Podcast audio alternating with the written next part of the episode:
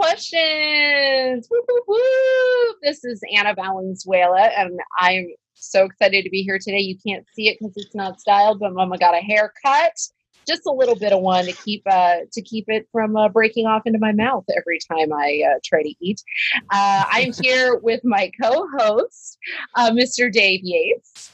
Ah, good to see y'all. Greetings and salutations. Your hair looks healthy. Thank you. That's really all I'm going for. You would not believe it. I'm not vain in a lot of ways, but I think about my hair too much. Uh, Dave, do you mind uh, reading us our beautiful clarity statement before we get into this and introduce our fabulous guests? Sure can. Um, Welcome to 12 Questions Podcast. This is a podcast where we believe growth and recovery isn't just for clean and sober people. Our mission is to share our experiences and growth by also interviewing guests who do the same. We're not affiliated with AA, NA, or any other 12 step organization. 12 Questions Pod has absolutely no opinion on the use of alcohol or drugs by anyone. We're simply two people that happen to be in recovery that want to interview people about their own life experiences. Although some of our guests may be clean and sober, some of them are not or choose not to divulge. The purpose of the podcast is to learn more about ourselves. We only hope you can learn something about yourselves and others by listening. Yay! That's the whole point. Ooh, look at all that sweat and water. Hello. Hi, everybody. that haircut was outside. Guys, uh, ladies and gentlemen, we always allow our guests to introduce themselves in case they want to be like super anonymous, go by Batman or whatever. Who are we speaking with today? My name is Andy Farnsworth, and I'm a comic. I have a podcast. It's called Wandering the Aisles. I go to the grocery store with people, and I am painting houses right now during the pandemic. So not in the not in the gangster sense, in the in the trades tradesman sense. Uh, so. Are you doing indoor or outdoor painting? A little bit of both. Today is outside, and I'm in Salt Lake City, Utah, right now. So it's pretty. It's like it says 94 degrees right now. So. Well, we'll get into these questions so you don't get heat stroke and die in that car. Well, we're really excited to have you here today. I know Dave and you have been friends for a real long time. Yeah, a minute. It feels like a while. Yeah. they go faster. Yeah, right. quarantine friendships uh, seem like it's like dog years. Like quarantine. yeah, like se- seven years of real friendship. right. I mean, you go right in, if you know each other from you know the recovery too. It's uh, it's quicker. You know. Yeah. So, yeah. And comedy. It's like, especially when everybody knows the same people and you've been doing comedy. How many years have you been doing comedy? I started in 2004, quit immediately, uh, and then started for real in 2010. Wow. Yeah, right. Right before I got sober, I started. I, Why'd you quit? I quit because I was terrible at it and I wasn't prepared for it being something totally different than being funny in real life. Like I didn't mm. and I had just brutal stage fright. Like debilitate like I mean I would just lock up and uh, I couldn't get drunk enough to get past it. And then if I did, I couldn't remember any of the premises I didn't have. I, I had nothing. I, I had no. I just remember dry. I was. I started in. I started with Hannibal actually around the same time as him, and uh, I think T.J. Miller was around, and they were just great, and um, they were so good, and I just sucked, and uh, it hurt. It hurt, but it's a gift of sobriety to have started. It's weird. Like I've learned to do it without without alcohol. So I wish That's more comics who start would quit immediately. Right. because then, yeah. if you really care about it, you'll come back and you'll be hilarious, yeah. like uh, Andy Farnsworth. See, comics Thanks, listening. Yeah, and then if you're good like Andy, you'll come back. I didn't you know, qu- quit so much as I got pneumonia. and really, yeah. And somebody from the open mic texted me and they were like, Hey, you're actually kind of funny. Uh, when you get better, are you coming back? So then I felt obligated. Yeah. That's well, that's nice when someone reaches that. That probably changed your entire life, that person. He did. I also he wish did. all Yeah. new comics would get pneumonia. well, they do because of that open mic, that open Yeah. mic flu. I love that COVID came out and so many LA comics were like, "You motherfuckers have already got me sick enough. You ain't gonna kill me this year." so Yeah. Yeah, man. But uh, I mean, I, it's weird. I I don't miss it, but I feel like something's missing. If that makes sense. So yeah, that's kind of where I'm at right now with it. But yeah, yeah. Well, it sounds like your life is very full, and with everything going on right now, how are you experiencing surrender? man, I, I was looking at these questions, uh, and not to break the the veil of the of the show, that I got them early, and I, they're kind of unhomeworkable. I was Yeah. like, I've I've been thinking about them, and I'm actually I was thanking Dave actually. So this is the I saw this, you know, this was on the fir- first one, and I was saying thank you to Dave because like I feel like these questions are a service in and of themselves because I just they're it's helped me recontextualize, you know, a lot of this stuff. And uh, I, I'm honestly baffled how I experience surrender. I would say I do it once a month, whether I need to or not. like your period.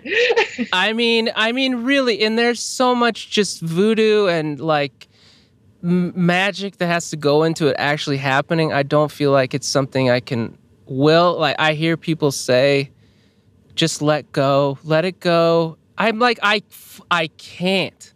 I help. Like I can't. I can't just will. There has to be a lot of pain, and uh, I do whatever my version of prayer is, and it happens eventually without uh but i certainly can't will it. And uh how i experience it is um I, I don't know i don't know the answer to that but i know it i know it when it's happening. I can feel it you know? Yeah. so and it's just that's just like the whole it's a weird thing isn't it because it's a it's an act of will on some level you have you do have to let go of something but it's also uh receiving too uh you have to receive something i think to surrender so yeah that's a get i feel like people must think like it's like people in recovery we have this shorthand and uh it- like they must think we're just like so high maintenance emotionally but we are right Yeah. yeah. Yeah. like, well, yeah. It's uh I mean, I think that's part of the battle is just be having to maintain more than the average person. You know, I Right. mean everybody has the same issues, but like having to maintain it without the ease and comfort that comes from, you know, just zapping it out with chemicals. Yeah. Like, Right. I, I tell people it's a privilege to be able to drink and smoke weed and do acid uh, like a gentleman. You know, Yeah. that's a that's a that's a goddamn privilege. I don't miss it ninety percent of the times, but it, it is a privilege to be able to just zap those old fucking emotions out for even the smallest amount of time. Yeah, totally, totally. Um, but I could we could spend an hour and a half on that on that one. what uh what has been your most insane moment either before recovery or in recovery Man, I was just listening to your podcast with Matt actually, and I was listening to him his answer to that, and I was thinking about yeah, there's the there's the way we use it, which is you know insanity in terms of the the psychosis of of doing the same shit over and over. But there's also like, wow, that happened. That was insane. Like I have a lot of those moments where they're just synchronous, kind of um, just coincidences, you know, random things that happen that are insane uh, on some level. But I mean, there's shit I've done that's stone cold sober, that's fucking insane. Um, Okay, like what? You can't tease me oh, like that because God. I was thinking about this and it it popped into my head and I don't I don't want to say it, but I Okay, so one of the things that's happened to me in sobriety is I've thawed out, man. Like I used to be really numb and I mean now, you know, it's like I used to in relationships I would attach I wouldn't attach at all to people. I would just be very disconnected um emotionally. But now, you know, it's like I over attach. That's kind of the that's kind of I've swung the other way. And I remember I was just obsessing um about this girl. We had broken up and I mean this is this is one of the most embarrassing things I've I've done, but I, I bought a pair of binoculars at the store, Fisher Price binoculars, because they didn't have real binoculars. I bought Fisher Price binoculars and sat across the street at this bank, this Wells Fargo bank, and tried to see if she was with another guy. And I and I, you know how you're doing something crazy and you're like, Andy, what are you doing, dude? This is nuts.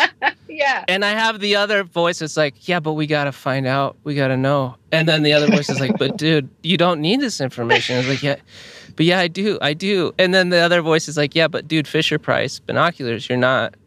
This is not a good moment. You're not gonna you. see anything. And then it's like, why I have this terrible feeling in my chest and it's awful. And uh, yeah, that's shit. I've done I've done crazy shit like that. Um, I think that's my favorite uh, answer to that question ever. I love it. yeah, there there you go, ladies. If you're listening, get, get ready. He's not. He's not going to fork over for the good binoculars. He's going to get the kid binocular. I would have I would have dropped a few hundred dollars, but I mean the Smith's grocery store here in Salt Lake was not stocked up with uh, high level Good night vision. binoculars. well, hey, hey, you know what? That could that could be the the universe telling you you weren't supposed to see some shit. Oh my god! Oh my god! Oh my god! So so whether you're insane or not, how do you make decisions? man they're they're easier i think i make them quicker now um you know they'd say trust your gut like that's kind of a colloquial thing people just say and i that's not that doesn't work like my gut has been wrong like way wrong and uh and so i you know i you, and i was listening to something you said you said you had heard in a meeting about how god is uh not urgent or something like that yeah, yeah. Was that something you said? urg- urgency is not of God. Somebody told me Yeah. that last week and it melted my brain. it's really good. I mean, and uh, I do think though whatever God is is persistent though. Mm-hmm. So like there's a persistence to like a, maybe a feeling that's like kind of a nudge from the universe or whatever and that that will maybe help me uh, talk it through with another person. Um, and then I don't like what they said, so I call another enabling person to sign off on what I want to do. Um, Yeah, if you pick I up the phone enough times, you'll get the answer you want eventually. Exactly. I even did that with a therapist once. I had two I had two therapists because the one I could tell wanted me out of this relationship I didn't want out, and they had another guy who's like telling me to fly to New York and go tell her you love her. And uh and yeah, so I was like I was paying for two therapists to get two se- I was like, well maybe I'll get two separate uh worldviews worldviews here, but um yeah. So I don't know, but it's happens. It's intuitive. They're easier than they were. I, you know, I think I, I used to hoard information to try to like, I'm gonna collect all this data and then make a decision. But I think now it's like, well, here's what I know. My heart's in the right place. I hope, and here I go. I, I just have to. apo- I gotta tell you guys up front. I have to apologize because I have trouble making eye contact Okay. in these. Like I have to look away because it. I, I'm like on the spectrum or something. I just thought you were staring at my titties. I can't. Do you have I- Zoom I can't- autism? I think there's a thing. I, I really can't. I can't handle it. Like eh, so. Anyway, I. I'm so uh, vain that I just look at my own self while I'm talking. I know. I don't. I, I I know. I'm very present with myself right now, and you guys are. it's nice to have you with me while I talk That's to myself. okay. Hey man. Amazing. Uh, let's. Uh, well, aside from uh, uh, learning that you don't like to look at people in the zooms, uh, what is the most surprising thing you've learned about yourself so far? Oh man. Um I think that I've learned what a you know, I think I was maybe subconsciously afraid to get sober because I knew there was a really, really, really sensitive dude under there. And uh, I have learned, you know, that. And uh, I have learned that I'm a f- survivor, man. I've survived some shit, and I'm pretty uh, in awe of the of the kid, you know, that made it through that stuff, and and even me in sobriety. Like I'm surprised by my tenacity. You know, Yeah. Really? I'm not someone who sticks with things. You know, I historically. I figure it out and then I quit, you know. That's and that's what the great thing about stand up is the great thing about sobriety. You can't there's no figuring them out. So I get it. That's I found that I was much more sensitive than I thought I was. Here's here's the thing that'll scare you. I found out I was much more sensitive than I thought I was, and I got comfortable with that. And then I found out I had to get comfortable with being even more sensitive, and that's Mhm. where I'm at right now. It's Yeah. this process of my sponsor and my therapist both asking me, "Well, what do you feel about that?" And I'm like, "Well, I told you the consequence." And they said, "Yeah, but what's the feeling?" And I'm like, um uh I've reported the facts. I don't understand why there needs to Yeah. be feeling associated with it. And they're like, "Yeah, Anna, you got to feel it." And I'm like, "Oh." So I'm in like the process of doing that and it's gnarly, but it's fun. yeah, It's fun. I think there's a much funnier, more interesting person on the other side of that. That's always been Yeah. my experience. That's great. I love that you peeled back that later layer and a little squishy marshmallow man came out. Oh my god. And I'm happy, you know, like I'm more joyful. I remember at one point I was I mean I'm out in Utah right now, but I'm I'm not li- I live in Denver now, but anyway. Um I I had hurt myself skiing. I cut my lip and I remember smiling. I was smiling so much that it hurt, you know, cuz I was my lip would keep opening up. I was like, "Oh, that's a problem. I, I smile so much now that I it hurts." You know? Wow. so that was interesting and i think i i'm surprised like i finally you know that thing with comics is i think a lot of com- it's almost like a phase you pass through where you won't you don't want to let other comics make you like it's a power thing and i Yeah. think now i'm now i'm like i love it when people dave makes me laugh all the time uh i like to just let Because people I'm very, very funny. I'm so You- funny. Dave is Yeah. incredibly funny. He's incredibly And funny. modest. Incredibly funny and modest. Right. yeah yeah so i mean that's a thing i mean i've learned that it's a constant it's a constant discovery you know for sure and you know what i've learned a lot about my past that i thought uh, i didn't you know that i didn't know um, stuff i wasn't ready for you know shit like that but um yeah wow. I used to be I used to be really clean. Everything was at 90 degree angles all the time. You know, when I was drinking, like things were clean. I would clean and drink. And like now, I just throw shit. I'm one of those guys that would apologize if you got in my car. Like, I'm sorry, this is a mess. You know, there's cans. And I never was that guy. And I didn't like that guy. I'd be like, who are you? You're an animal. Clean your car. But now I'm like, okay with it a little bit. I'll clean it eventually. You're like uh, that episode of the John Larroquette show where Bobcat Goldthwait comes on and he sits him down and he says, he says, listen, man, you're kind of a mess. And I think that there's a program that can help you. And he goes, yeah, I've got seven years. And, and they're blown away by the, uh, by the fact that like him getting sober helped let his inner chaos out as opposed Yeah. to like, Yeah. the idea that like we all become perfect. I I love. Yeah. I will always remember that episode. I saw it when I was like a kid. I will always Hmm. remember that episode. Yeah, what a reference, the John Larroquette show. I remember watching Night Court Oh, and being a little fascinated by it. I remember being like, it's all at night. Um, it's like the middle of the day. I, this is that depressed a little bit. Yeah. there should be a rule: you can only watch Night Court at night. Otherwise, it's weird. Yeah. Court at night. I mean, like that must have been a tough pitch. I, I it's yeah. it's To wild. take everything you know about court and flip it on its head. it's at night. And that, you know, at night when you're feeling like really lonely and uh, like it, it's like the justice system at night. You know, everything you're terrified of when you're alone by yourself, and uh, there's some kooky characters. Was But uh, Warfield in Night Court? yeah, yeah, I think she was. Yeah, yeah, that was her big break. I think. I believe so. She's still she's Yeah. still doing shows. Uh, Really? Phil, funny comic. Yeah, she. I think she lives in Vegas. She's always doing shows in Vegas. Yeah.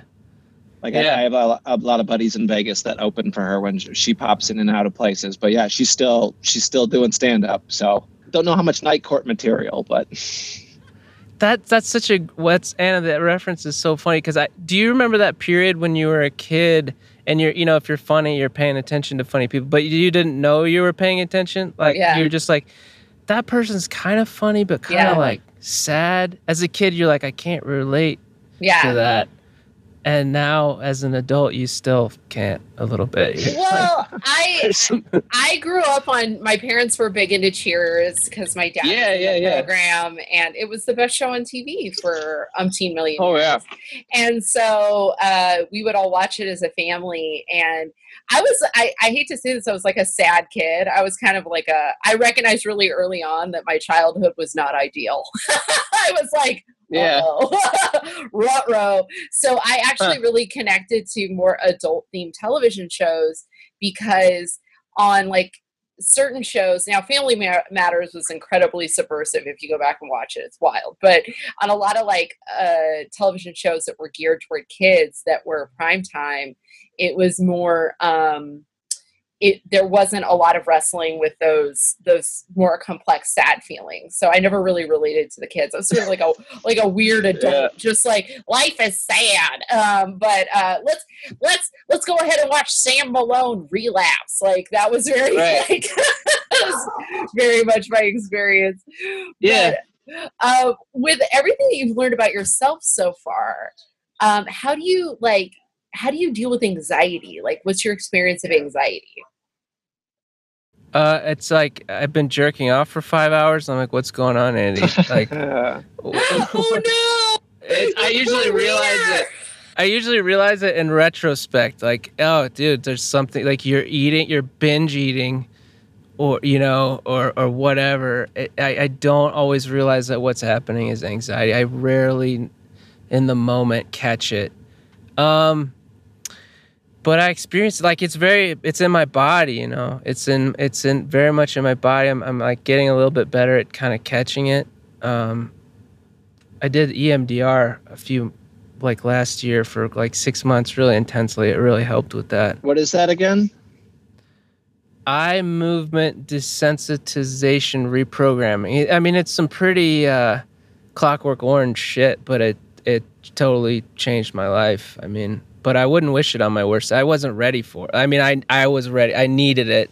I was just hurting, and I and uh, it was totally it was super helpful for me. So it was more like you know therapy is talking. You know, it's usually neck up, and and that was such a. It's just so dealt with the bodily sensations of things of of trauma or or anxiety or which I think for me is often just like a echo of just PTSD. Something like a lot of it is bzzz, just that buzz. You know, mm-hmm. it's going all the time. Uh, but I don't know. Did I answer that? I don't know if these. There's no answers to these questions. Is- You answered it yesterday. Yesterday, I had to contact my ther- my sponsor and be like, "I'm in anxiety." She's like, "What are you thinking?" I was like, "I don't know." And she's like, "Well, why don't you investigate and get back to me?" And I was like, "Okay." I get some par- paranoia is one Yeah. that is right next to it, and I that's been painful to realize in sobriety that I am I am paranoid in a lot of ways.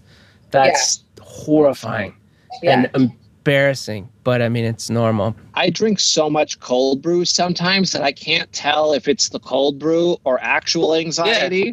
Right. Like I And I let's drink a- more. I chug a I, yeah, I chug a mason jar every morning full of cold brew. And then I get ready with for my day and I'm like, ah, what am I ah, well, so much anxiety. I'm like, no, wait a minute. That's just the chemical. Uh, you know, Yeah. I mean, I, I I can be anxious over certain things, but I guess if you're always anxious, you can't experience anxiety. Right. You know what? Something one of the most helpful things someone said to me, well, in theory, it helped me with my stage fright a lot. I had a sponsor who was a doctor whose initials were Bill W, incidentally. Oh, nice. Hilarious. And he said to me, you know, I was we were he would talk to me, he was very encouraging, my stand up still is. And he would say, um, you know, you could also choose to think of it as excitement. It's like going on a roller coaster or whatever. Kind of helps. but it I always tell that to people when they're like, "Do you get nervous before you go on stage?" And I'm like, "No, I get excited." Yeah. I mean, I, I guess that's some type of nerves, but I'm more excited than anxious. Like, there's very few times where I've been anxious to be on stage, and one of those was the first set I ever did sober. I was definitely full of anxiety because I didn't know if I was going to be funny or not. Yeah. I- I'd say 98% of the time it's just excitement.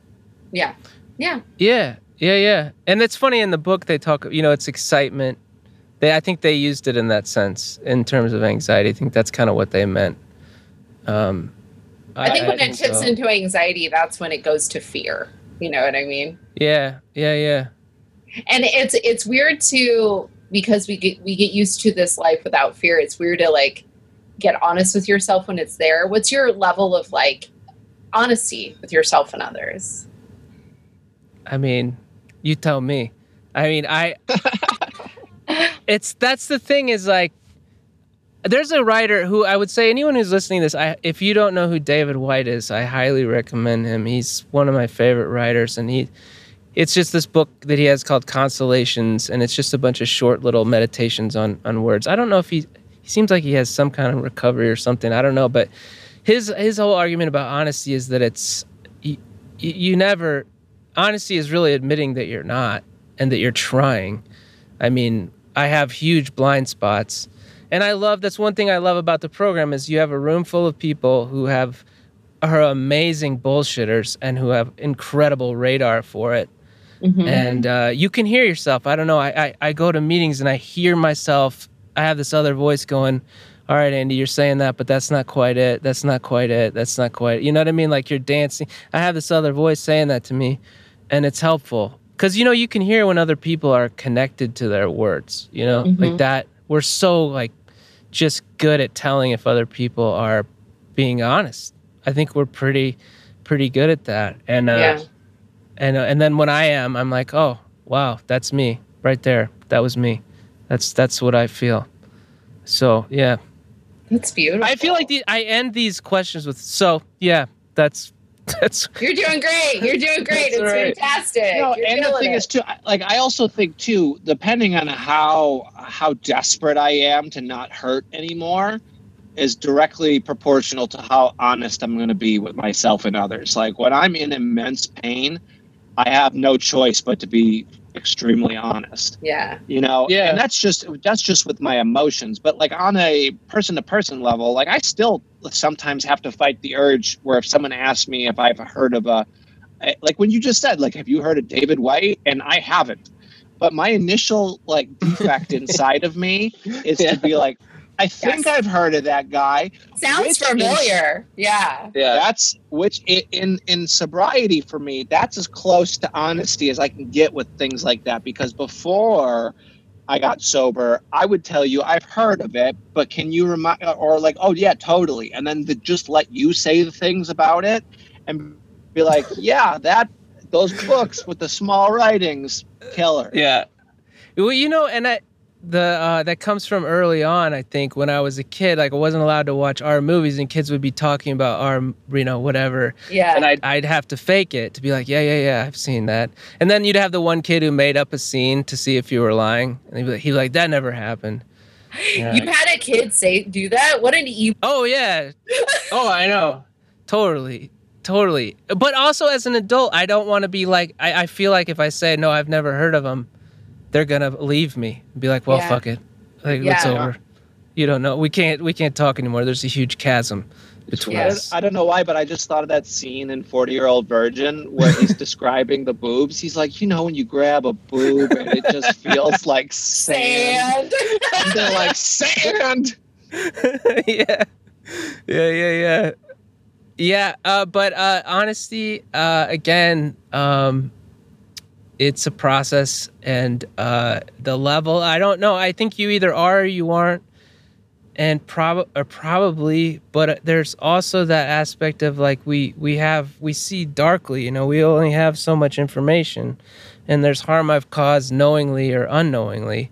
yeah. Doesn't mean I was dishonest, but I, I've yeah. it's a gift. When I'm honest, it honestly is a gift. Like it's not again, it's not something I can will. If someone says, "Be honest with me," I, I you know, I lock up. Yeah. what's one thing you're still working on in yourself? One. Or whatever. Or it what, is right defect, like what defects of character have you worked Yeah. on? Yeah, yeah, yeah, yeah. And by the way, I love to double back to what you just said. There's something you said that I really love that you can cause harm without awareness. It is Yeah. the swan song of I ugh, and I don't want to gender it. I don't want to gender it. But oftentimes, men in recovery, for which I have dated many, because I've been around for a minute. Uh, who's the real problem? Dating all these men in recovery. That's the. I know the that issue. is the real. Well, even even the You one I keep, have fi- you keep fishing in the trash pond. Listen, I thought I had a normie this time. He ended up going to Al-Anon. Now I got another goddamn newcomer in my life. I'm just saying. I Yeah. Oh, that's the story of my life. Uh, like my first date is a 12 step call. yeah. And then, no, seriously, I always say like the 13th step is sleeping with someone in the rooms and the 14th is going to Al Anon because of it. I love it. I love it. So yeah, there's a it's a it's a thing I've heard a lot. Um, I didn't intend to cause harm. Yeah, well, I got that from a Buddhist. There's like a Buddhist prayer about, right? There's uh, something about remove me, something remove from me, the harm I have caused knowingly or unknowingly. I think I got it from a, a Buddha. It's like a prayer. I like. But yeah, I have caused a lot. I mean, in my when I was making amends, one of the big ones was with my sister, and uh, I was like doing the rounds, and I it was so I was so callous, and I was like, you know, I, I can't think of what I did. Uh, I, I'm like I'm making my amends in the program, and you know, I I I, I didn't steal from you. I, this is what I said. Yeah. And uh, so I was trying to do that thing where I like you tell me how I harmed you, and she's like, "Are you kidding me right now?" She's like, "We thought you were dead. Several times we thought you were dead, and like that, and it didn't even occur to me that that's a cruel thing to do to people who love you. To have that worry that someone's so self-destructive and so suicidal um, in their behavior that that is brutal, Mhm. brutal to do to people. I just didn't care if people love me and fuck them, you know. Yeah. It was not, and and I would say that was unknowing, and but it was harm, real harm. What What's your experience of forgiveness? Uh, being forgiven, Yeah. Or both. yeah, yeah. Oh man, um, I I would draw a blank on this one because I don't. It, it's slow. Actually, here's the thing. Here's what I do. I forgive people immediately. I'm like, you know, it's fine. Don't worry about it. That's no problem. And then I fester, and then a year later, you know, Yeah. it's like you.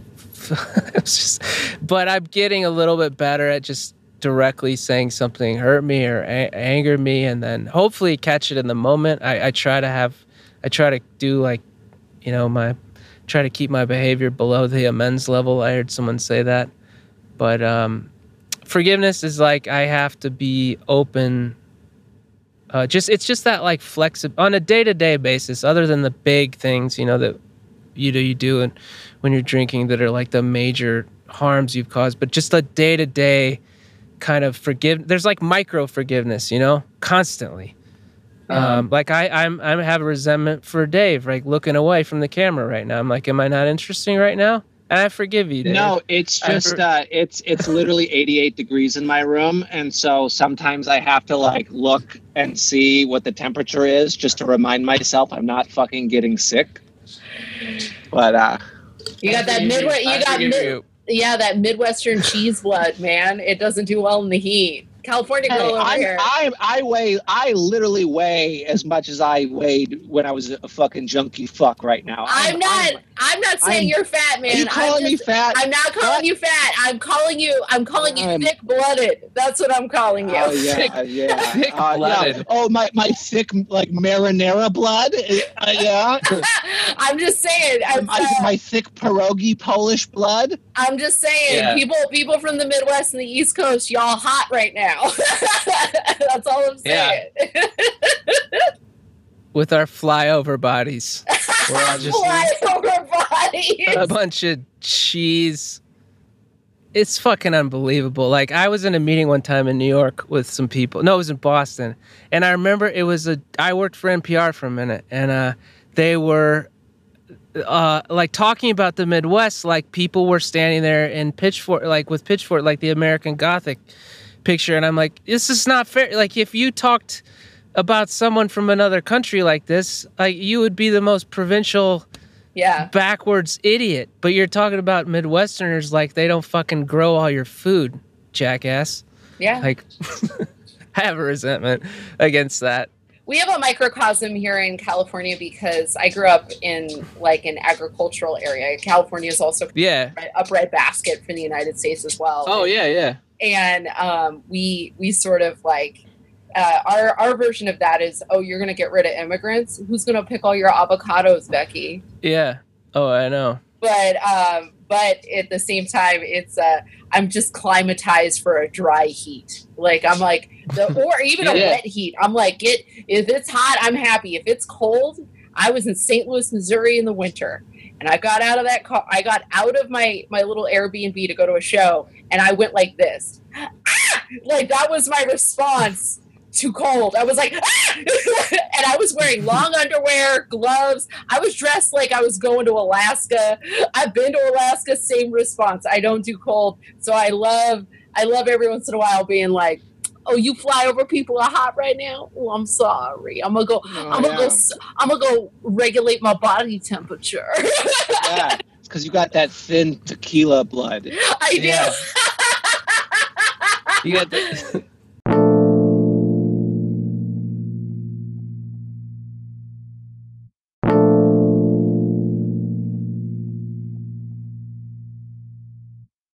I do. Yeah. uh, we digress. Uh, what's like the weirdest apology or amends you've ever had to give or that you've received? Oh my god. Weirdest? Do you mean Weirdest or most surprising? Uh, an apo- apology or an amends that stands out. Well, my, my biggest one was with my dad, and it was what was really s- um, strange about that one is that I was working on it. I was doing my four step with my sponsor, and I mean, it was really like that one was big. I mean, I drank at my dad a lot, you know, and uh, who I have since like just my understanding of my parents has shifted so much in sobriety. I care about them so much. I see them as real people so much more, you know. But I mean, I was a big one and I was working on it and he just called me and this is not something my dad does like at all. We don't hang out. Like he called me. I was in Utah. I got sober in Salt Lake and he said going to come out to see you. It was like he just drove out here and then we and I did the worst amends you could possibly do. I mean, I started to be humble and then I was like, here's what I think about everything, you know, and I did it wrong. Uh, I was doing a bit and I, I mean, I don't know if you're prepared for this, but trigger alert. I, I, I was doing like molestation material for like my first five years of, of comedy. Like I was yelling at the audience essentially about being raped as a kid. I was really disconnected from it. And I had and I had um published a bit of my stand up. I just transcribed it and it got published in this journal. And I wanted to my dad to be proud of it. And I I had him read it.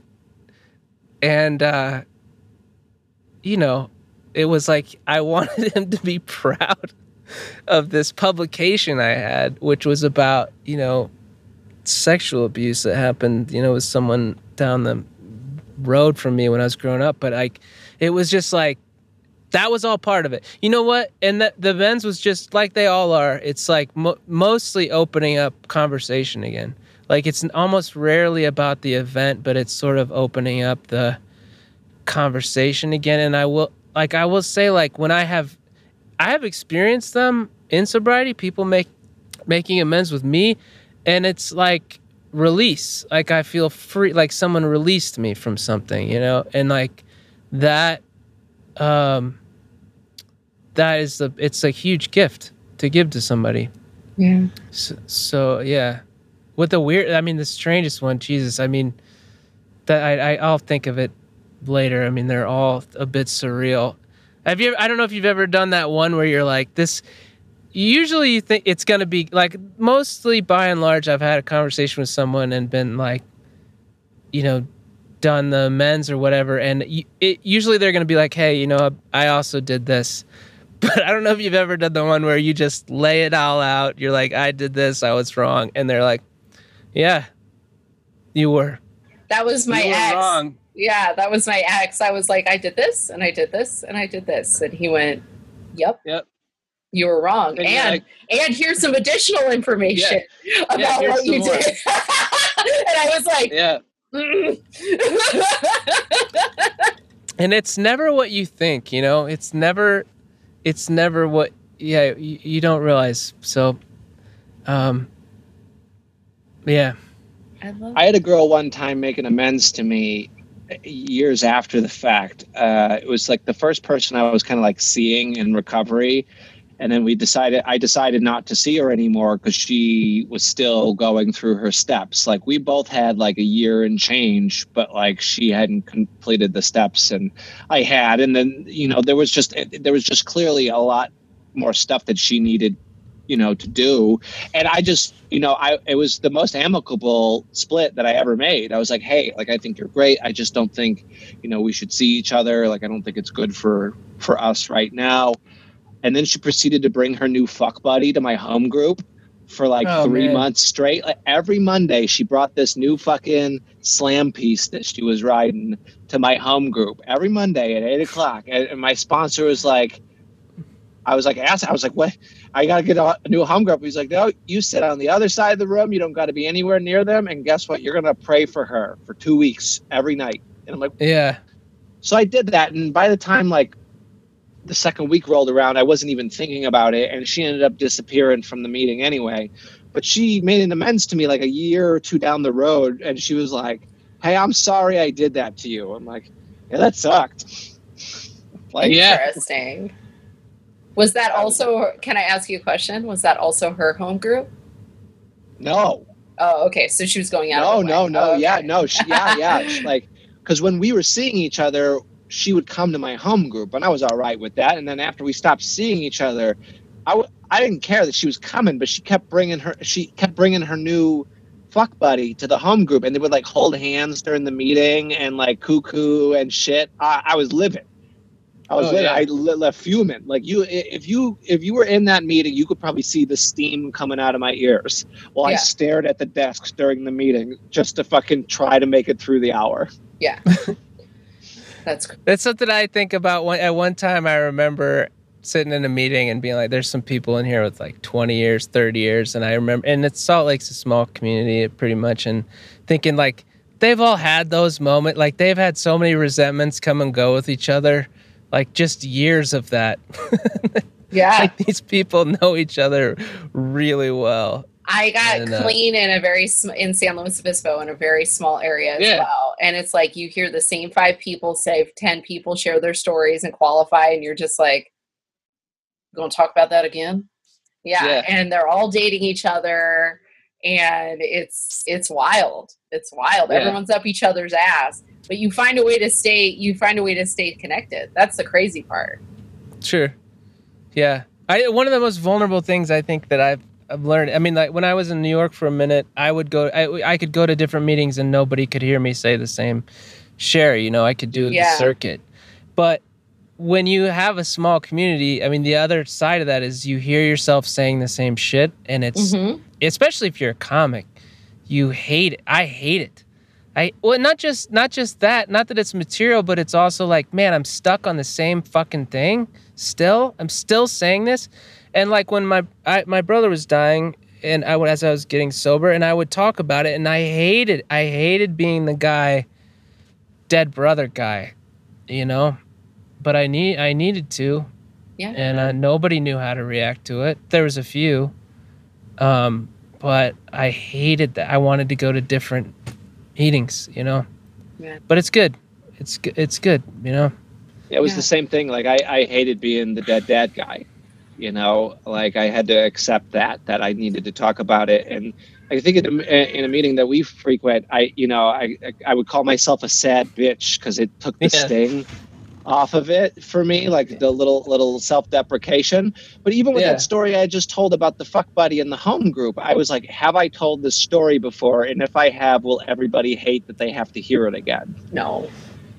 The yeah, and like imagine imagine the kind of person who's like, ugh, Dave with his fucking dead dad bullshit again. Like, think think what kind of monster that person would actually. We're so. you want to hear about a monster? I, I literally mean, I almost I literally almost fought an old man at, at a Yeah. clubhouse on Pico because I during the meeting yeah during the meeting i was sharing where i was at and this is like fresh dead dad shit like this is like like within three months after him passing and i'm crying and sharing and like i went a little bit over the three minutes right? I went a little bit over because they had the timer and the chair goes hey let's keep it to three minutes next time. I literally went over 15 seconds maybe 20 seconds and this is not something i take lightly because doing comedy i know exactly what fucking 15 seconds feels like. So I was going to go up to this guy that was chairing the meeting and just talk to him, be like, "Hey, man, like I'm going through some stuff. Like if if you want to talk to me about how long I share, can you at least just wait till after the meeting?" But then this other old motherfucker cuts me off at the pass, and and tries. He's like, "What are you doing?" I'm like, "Well, I'm going to go talk to dude." You know, because I don't feel like he should have tried to shame me in front of everybody in the meeting for going over time. He's like, "What are you going to do? Fight him?" I'm like, "What?" I'm like, hey man, he's like, he's like, maybe if you didn't share every meeting, you'd you you you you may not have that problem. I'm like, excuse me? I'm like, who the fuck do you think you are? I'm like, who the fuck do you think you are that you're gonna tell me what I can and can't share about or how often I share about it, especially if I'm sharing in the solution. And the the the manager of the club comes in and I'm just like it I had to make I, I made an amends to the manager of the club. I still I've not seen that guy since, but I you know, I do I owe him an amends? Probably because I just got fired up about it. But like I was literally ready to drop kick an old man in the throat. I mean, that's a dick move. I mean, Yeah. it's like, of course uh, it is. I, I think I'm always uh, glad that. Go ahead. Sorry. no. You you go ahead, Andy. Oh, it's just like nothing makes people more uncomfortable than someone dealing with the horsepower of grief if they haven't gotten into theirs or or haven't experienced it. It's very they people have trouble with it and you're just it's very alienating if you're in it because you can't articulate it. It's so specific to the person that you lost, but it's so universal. And then uh, if you do if you do open up about it you're vulnerable to that. Well this is god's plan kind of shit that you get from people. Yeah. and uh, it's right. Um, but i mean it's I'm always Yeah. grateful that that kind of stuff happens to me because I've got a few years under my belt and I know how to handle myself. I couldn't imagine what it would be like for someone like uh, like less than a year in being told by some old bag of shit that they shouldn't share as often about someone in their life dying, you know? it's god's plan that your house is going to be burning tonight at three in the morning You're like, Yeah. I hope you like dog shit on your doorstep. oh my god there's we're getting like i always do this i'm sorry i go No, I love it. I love it. go a little dark I'll bring it around town. What does Okay. your day to day spiritual practice look like, Andy Farnsworth? Because I know you didn't share earlier. We skipped over it because you gave such a good answer, and I was like, we got to get to forgiveness. Like what you're working on. Like wha- how? What's your day to day like right now?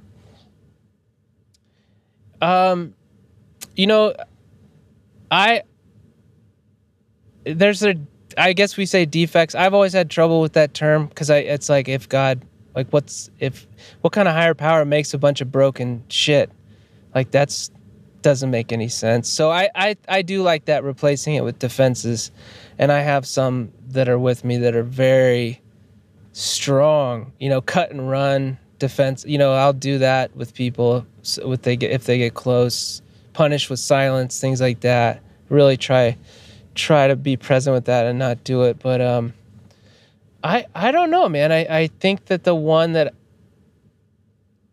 I this is not a defect. Actually, this is just a thing that I've struggled with in sobriety that I.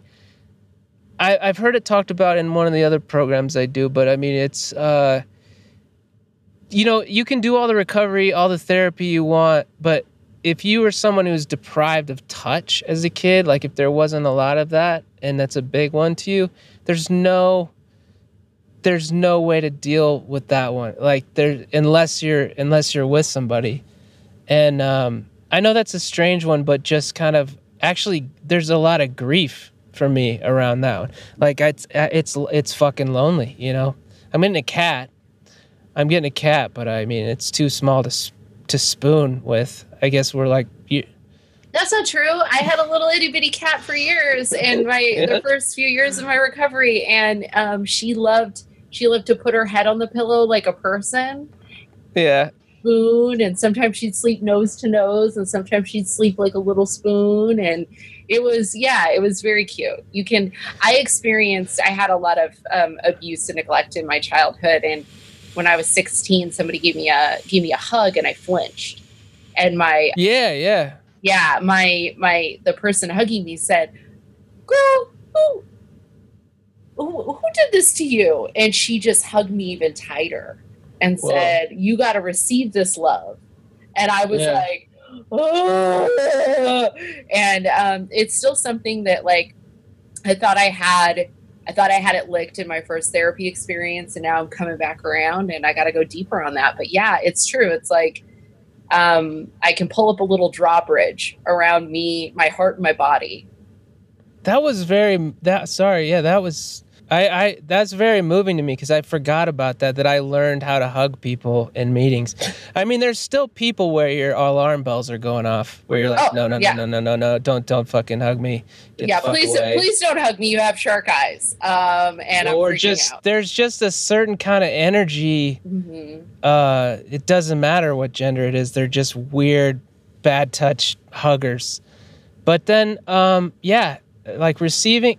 Is it a defect to re- not be able to receive affection? I don't. I don't know. But No, that's I think I, I, like your word defense around it, and I like saying that. I like say, I like you saying that you're still working on it. You know, like how in your day to day, what's keeping you sane right now, as far as um, with that. And I mean, we're in a quarantine right now, so it's either like, is it? Are you experiencing more loneliness, less loneliness? Like, is it? Yeah. Is this like? Is this like something you're built for?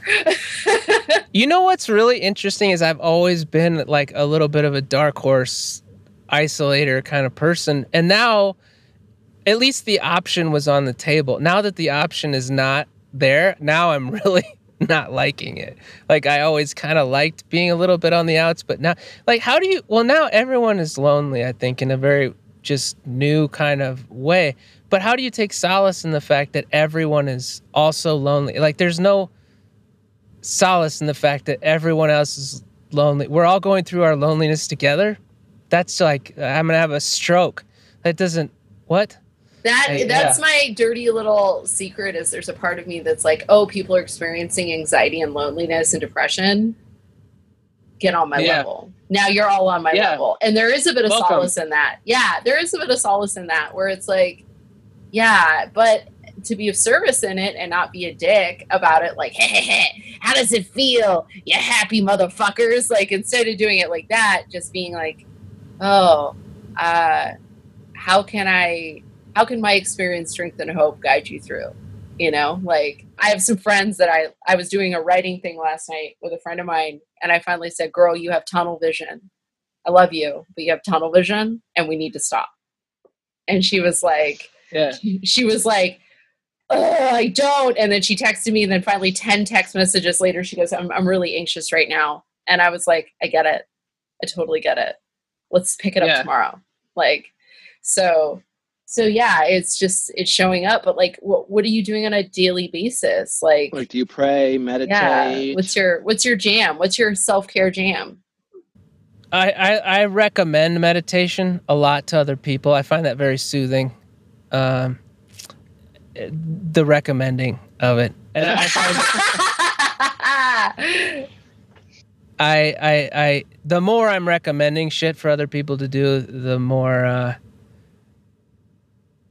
I probably need to do it. Uh, yeah, I, man, I, it's this. this is a meeting for me today. You know, doing this. Um, yeah, talking to people is a, is probably how I get get right. I mean, I do. I I have my periods of of meditating. I, I kind of have these streaks, you know, and then I, it works. It's so good and so effective. So I stop doing it, you know, and then, and then, um, but no, man, I I think that um, just trying to do a couple little prayers that I do, um, and and just like I do a lot of trying to say like it's like I used to I really talk myself out of my feelings very often. Like it's one thing to be angry or whatever, but it's another like I need to acknowledge that they're happening. Like yeah, you're you're feeling rage. Yeah. Don't like Andy, don't try to talk yourself out of it. Just have it. That's okay. Like uh it's not a defect to have emotions, you know?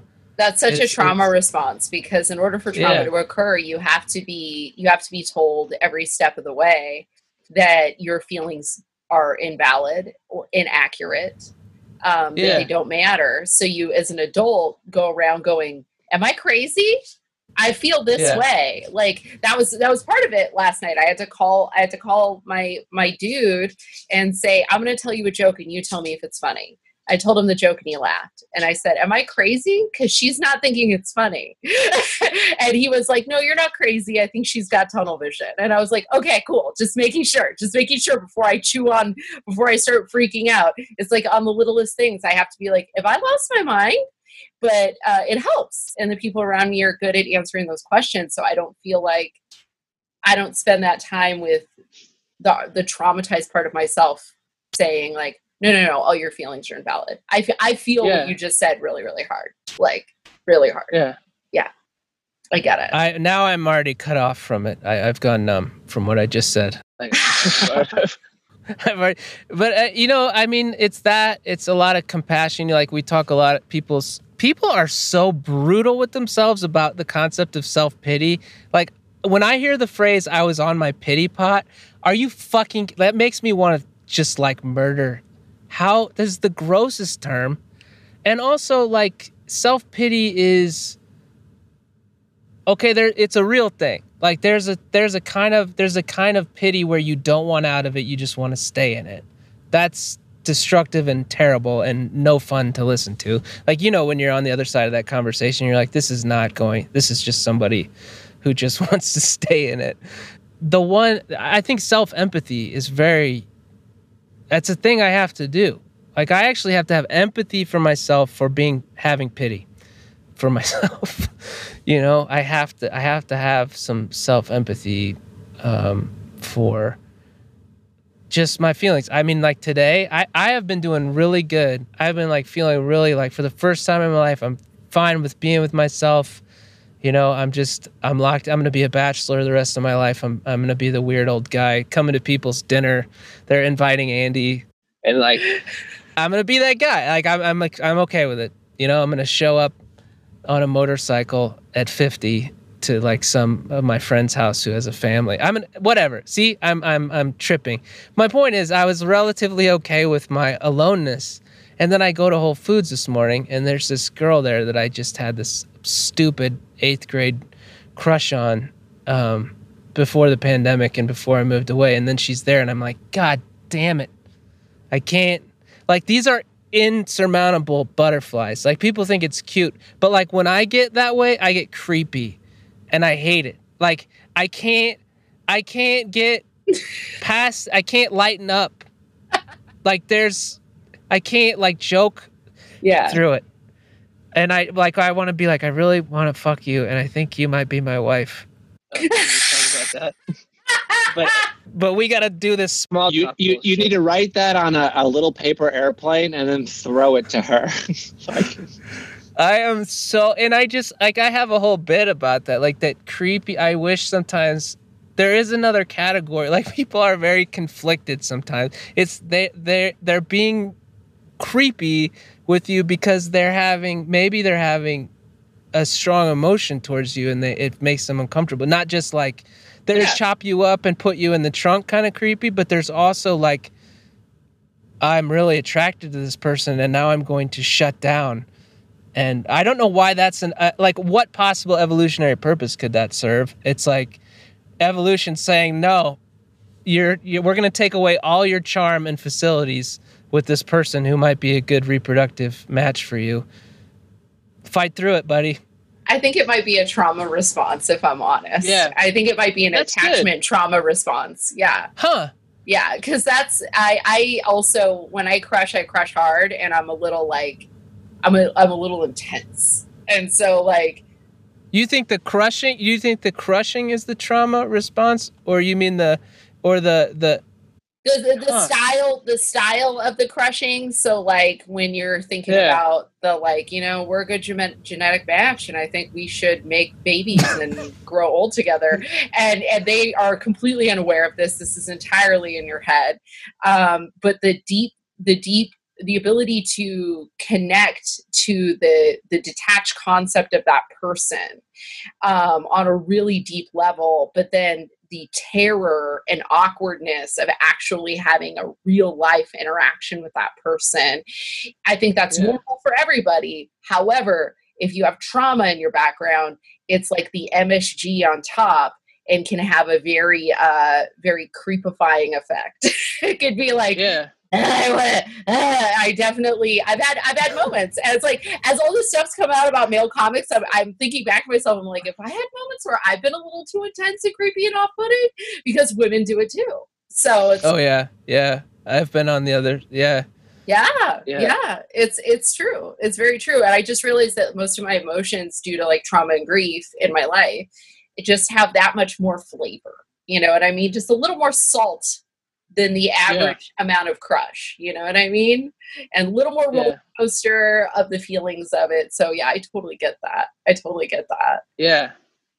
I don't know how, how we got it. I feel like Dave's left out. Dave, No, sorry. you're good. A- Anna and I are bonding here, and I, I'm We're two traumatized children bonding. We're just like, yeah, you want to go not No, no. Yeah. Dave, I think Dave, I think Dave, Dave might add a little bit of trauma too. I think. Uh, No, no. I I just you both are my friends separately and I enjoy your company and we talk all the time both of like in terms of me and Anna and me and you. So sometimes, especially in this moment, I'm just letting my two friends become friends Aw, Yeah. Dave. You're the because that's what my higher power wants me to do. yeah. Either that or either that or you're bored. You might be bored. I think. What is your relationship with your higher power, Andy? If you have one. I definitely have one. I don't know what it is. I mean, I grew up Baptist. I grew up super f- Christian, evangelical, the w- the worst one, the one that everybody hates, and uh, and I that's been a lot of my work is teasing apart what the what it's not. Um, I think that I like to believe that whatever it is is compassionate and not shaming, and not urgent. Um, you know, I like what you said. Like it's um, in terms of not just not just like the way it was being said, but also in terms of it correctiveness. Like whatever my higher power is, is like not super. It's corrective, but not shamey. And uh, see, I fucking told you, dude. You know Mhm. that that's a that's a different voice. But um, I think it's it's always changing as I change. Um, I would really. I, I, I don't know, man. It's hard. As there, there's certain things like with food and sex and money and stuff. Like I, I have a lot of trouble envisioning my higher power around that stuff and trying to. I don't want a God that watches me have sex. That freaks me out. Like I want God out of my life. For You don't the- want to cut God? That would be weird. well, but it's it is weird. Like it is. I have like had a lot of try to do some work around like that. That that's like weird. It's shame stuff, you know. Let's be honest. We're never gonna talk again, any of us. I, this could be goodbye eh, forever. I bonded with you guys, and I think it might be time for me to close up shop and run. I got I got some errands to run that don't involve you two. I gotta go buy paint. Yeah. Yeah, I got I, Yeah. I'm going to go out and buy a can of paint and never come back. Dad went out for a paint. never came back. Andy, uh, what's one thing you would tell somebody just like you in the world? You know what? My neighbor used to say this. It's so cheesy. It's a. I had this neighbor. We we were kind of both going through a breakup at the same time, and we kind of bonded. And she would say, "If there's a, if there's a me out there, there's a she out there." so I would tell me, and I sometimes am successful at doing that. Like I would, I like who I am now. I would date me. I really would. I'd be a catch. I'd be stoked and I'm not being. I, I, think I would get on my own my nerves and be. It would be tr- a rocky relationship, but I, I would tell me that I, I think this is getting serious, and I'm interested in pursuing a, a, a monogamous relationship with you. That's what I would say to someone like me. I don't know, man. I think that I there's a lot of things I I would say. Like I think about this sometimes in in in meetings. Like if I were brand new and I met me, like what would I think of me? You know? And I kind of don't give a shit because that guy was not really crushing it. Yeah. You know, rehab, emergency room eight times in a year, you know, never having a feeling that without two weeks of whiskey, you know, I mean, and, but I do think about like what the little kid, if I met me at eight, like what he would think of me. I do give a shit about that, and I think he'd have mixed feelings. He'd be like, "You're a comedian, that's cool. Why, but you're painting houses. You have seven years of grad school. I don't understand." Whatever. Let's let's go fucking ride BMX bikes. I love it. I love it, Andy. This episode's been magical. You're a magical human. Did you know Thanks, that? guys. Yeah, well, thank you. I'm having trouble receiving that, but I'm going to work on receiving that. Oh, I, I Thank knew that shit. This is you guys. I love this podcast. I really think you guys. I mean, you've been doing it for a minute, but I, I like I said, I think I've sent these questions to a couple people because I think they're just like, it's a. It's been really useful to to think about because they're not they're not answerable. I, I can name I can name a bunch of people for you, and I I will if you want. Give them our emails. Like we we Okay. welcome all guests of all walks of life on the 12Q pod. Well, are you interested in talking to people who are currently in rehab? Because I know, I know a few. There's a there's a deep cut episode with somebody who like had it's it's a long story, but I was like, I Yeah. think this person is actively high. it's crazy. Oh yeah, yeah, yeah, yeah. No, anyway, I'm so grateful to you guys. Thank you. I, this has been really.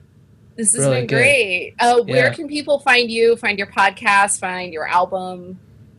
Uh, my album Between Haircuts. It's on Spotify and everywhere that they put out albums, uh, and uh, Sirius now, and uh, nobody listens to Sirius, but I like knowing that it's no, they do because I can, do. I can you get money I from can that. see. Yeah, I can see that people are listening. Um, but my podcast is kind of my baby. That's where I put a lot of my my time and effort, and it's called Wandering the Isles. It's uh, it's yeah on Spotify. It's on um, iTunes, all that stuff. And I go to, I, I talk to people. It's a it's I'm out. It's kind of like this, but I'm out walking around because I find people talk a little bit differently when they're walking around or like in a place. There's another Andy Farnsworth. If you Google me, he is a Mormon movie reviewer who's and I will sum up most of his movie reviews. They're like he's like I Deadpool. Uh, it's a great movie, but I, I really wish they didn't use so many cuss words. In the same, he has the same name as me, and it's upsetting. So we're on Google. We're kind of fighting it out. Dave, where can people Yeah. find you? You can find me on all social media at Yates Comedy, Y A T E S Comedy, uh, and you can check out my album. It's called One Long Merch Pitch uh, because I sell hot sauce, and you can buy hot sauce, hahahotsauce.com. I love it. And And what about you? You can find me at Anna V is Fun on Twitter and Instagram. You can also find me at annavalenzuela.com. You can uh, blah, blah, blah, find this podcast at 12Q Pod on Twitter, Instagram, Facebook, all the things. Uh, please tell your friends about it. Uh, the more followers we have on social media platforms, the closer we get and more listeners, the closer we get to launching a Patreon. So please send this to your friends, send it to your homies, send it to your mama. Um, we would really appreciate that. Um, and how we end this podcast every week is Andy, if nobody's told you this today, we love you. Love you, buddy. Okay, good. I thought you were gonna say the Lord's Prayer. No, no, good, good, good God, no. Uh, I love you too. I, I'm, I'm, I, yeah, I love you too, guys. aw. Don't go. Don't, don't, don't go. Don't leave. Don't leave. Dave, if nobody's told you this today, we love you. Yay, thank you. And if you're listening to this and nobody's told you this today, we love you. Thanks, guys, for listening. Love y'all. Thanks for listening. Yeah. Take care. Bye.